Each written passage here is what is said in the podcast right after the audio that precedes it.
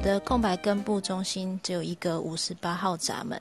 然后之前是听说，嗯，会很完美主义。然后我的确也是受到这个还蛮困扰的，就是因为太完美主义，所以会弄得自己很累。那老师刚才有说，空白的中心是可以累积智慧的地方。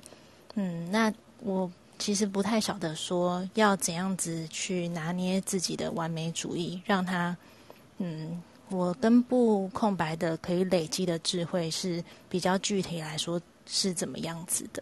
谢谢。我可以问一下这位同学，就是呃，你有没有一个稍微形容一下你在日常生活中别人会说你完美主义，或者是你觉得你，因为你刚刚也有讲说你也觉得受不了自己的完美主义，有没有什么样的一个例子或者是呃故事可以分享？哦。就是我的工作是比较手作型的一些技术性的工作，然后嗯，这种工作的话，就是如果我有放比较长的假的话，我就会感觉到我的那个手感好像会掉一点，是嗯，所以我就会比较之前会比较避免去放比较长的假期，可是嗯，我也感觉到我的身体是需要放假的，可是我会为了这件事情去去。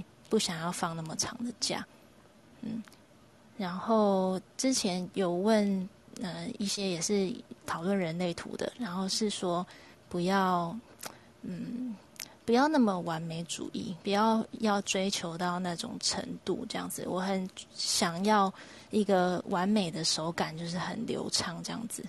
对，那我觉得这可能就是困扰到我的地方。好。哦，我我现在认真的看一下你的设计哈，我来回答一下下，我可以给你的建议就是，其实你是一个显示显示者吗？嗯，对，对，然后你的动力中心有的就是，哎，这样感觉你应该之前就略略知道自己的设计图了嘛，对吧？嗯，对，所以你的 ego 中心是有定义的，然后我们现在反正因为这是闲聊的状态，然后。就是我可能会讲一些进阶，就是关于你的图的一些内容哈。所以今天有来听的同学，就算是我们讲赚到好了。就是你应该知道，ego 中心有定义的设计，你们的工作模式就是要呃短呃短时间做完之后一个大休息，对吧？对，就是需要就是像那个要有一个快充，快速的把这件事情执行完之后就一个休息。然后，既然你的根部有一个这样子五十八号闸门，就是挂在那边，那倒不如就是未来你在日呃工作上面，你说手作，你可以试着都不要去动它啊。例如说，呃，因为你可以在很，我相信你的这个手作的工作多久了？应该算是蛮专业的。嗯，对啊，大概五六年。五六年，好，那你就去评估说，其实。呃，以往一定也会有那种急件，就是突然间就是呃来了一个案子，然后要很快的时间给出去，那你就把你的那个时间设定在好，我可以大概两天或到三天就做完一个案子。那以后你每每你就为自己设定一个，我就是要缴件之前的前三天开始做就好了。哦，哦，这个就是一个很实际的运 去改善你那个。就是完美主义的一个状态啊，这是我的建议。这样子我会压力爆棚吗？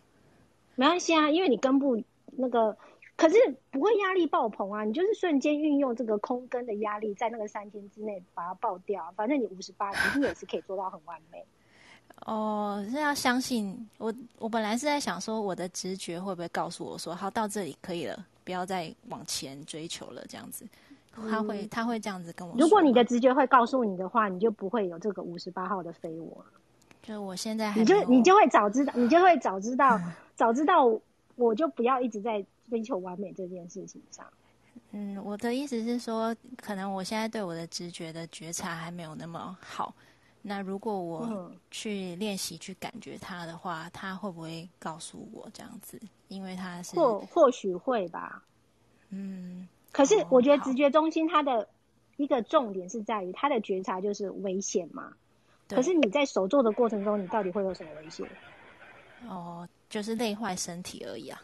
但是这个应该是一个长期、比较长期的，不是非常立即、紧急那种危险。对，嗯，所以就是你很难，他会加上就是你就是好好的坐在家里，然后做这个手作。其实他，我个人的我自己的经验，我觉得他不会起太大的作用啊。然后只是我刚刚看你的图的第一个直觉要怎么回答，就是你要把自己压缩在，因为这个东西已经对你来说是一个专业了。然后你不要让自己在这作品上面太过于钻牛角尖到一个你连自己都受不了，那你就为自己设定一个时间，因为根部中心就是一个把一个呃 timing 一个时间点抓的抓的刚刚好，嗯。